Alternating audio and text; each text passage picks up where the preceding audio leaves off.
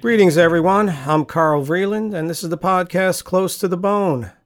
Before I begin, I want to mention that there's a strong likelihood I will be unable to publish any podcast episodes in August. I'm in the midst of moving into another home. We'll see how it goes, but either way, I'll be back in September for sure. That said, I want to thank you all for listening. Okay, back to the podcast. This is episode number 32 entitled You Are Loved.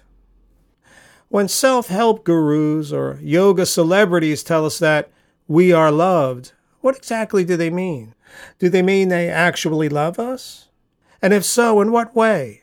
In some kind of universal cosmic way? Meaning they love all beings?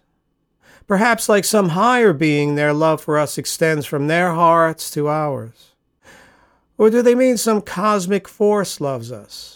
Or that God loves us? Or do they mean they love us personally? I can't imagine that, though, being most of their followers are strangers. Okay, then, let's say we have a personal relationship with a life coach who tells us, You are loved. Do they really love us? I mean, how well do they know us? Do they just love everyone? And more to the point, how does this help us and make us feel loved? Maybe they mean that a higher power loves us, like, don't worry about anything, you are loved, that we are being watched over. But how do they know that?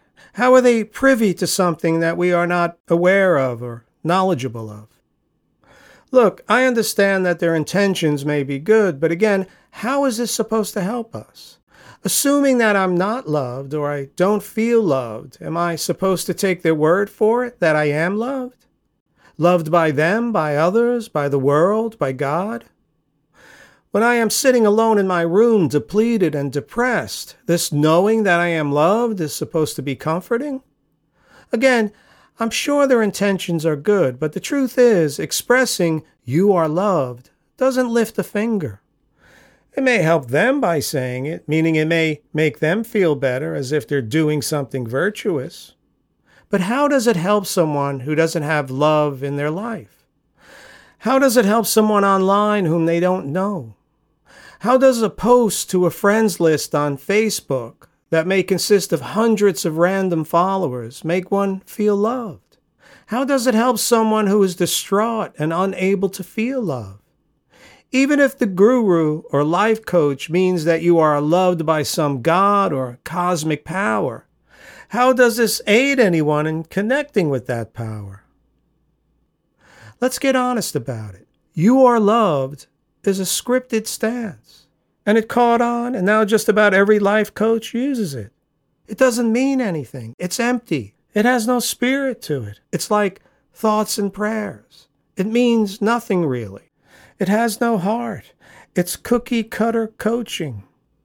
Yes, it sounds good, just like you are worthy. You are worthy of love. I am worthy? Now, what does that mean? Do you mean that as a human being, I'm entitled to be loved, to be valued, to be respected? That it's my right? So everyone is worthy of love and respect then? So it's not earned? Well, certainly one should try to take the high road and still love and respect a criminal whom one could say didn't earn it. And I could support that. Nevertheless, this mentality of being worthy of love has a sense of entitlement to it that I find hard to support. It lacks humbleness and humility, two components necessary to develop good character and self love and worth. Look, if we want to show someone that they are loved, we should simply tell them, I love you. That means something. Or how about calling someone on the phone and saying, Let's get together? Or asking them how they are doing? How about lending them an ear, letting them talk? being there with them and for them. That is something. Sit with them without giving advice, just listening, just holding space. By letting someone feel heard, they open up. They put themselves out there. They start to feel love. Truth is, one can literally be loved by family, friends, colleagues, and God, but if they don't love themselves, they won't feel loved. See, we must learn to love ourselves. If we want to be loved, if we want to feel love, to experience love, then we must put ourselves out there, open up to people who will listen, get honest, and let ourselves be vulnerable. This opens us up to grace and to the hearts of others and to God. We must get out of self. We need to get out of our heads and stop feeling sorry for ourselves. We must give to life, get honest, reveal our secrets to someone. We must let people in, open our hearts. Yes, this is difficult, so we do it little by slowly. Over time, we learn to love ourselves. Again, easier said than done. We might need professional help, spiritual help, any kind of help. Indeed, asking for help is how we start to feel loved. But someone simply telling us that we are loved isn't going to do the trick. See, when we open up, others do.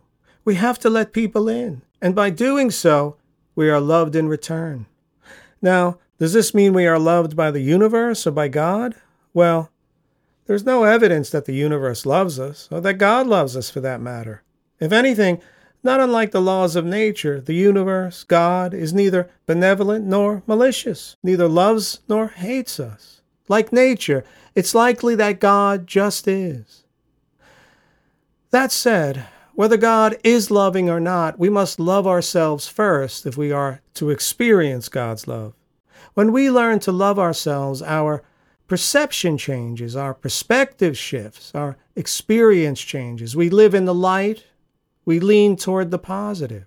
So, in turn, what was once an ugly, dangerous, distorted world becomes a beautiful, comfortable, loving one. We sit relaxed. We see more clearly. Everything becomes more vivid. We sit in nature and watch the blades of grass swaying in the wind. We see the beauty of the shadows and light. We look at the birds bathe in the pond. We listen to the waves of sound coming from the cicadas. We feel the sun on our skin. We experience calm. And feelings of gratitude arise. And yes, feelings of love burst from our beings. And then suddenly, as if by magic, we feel loved.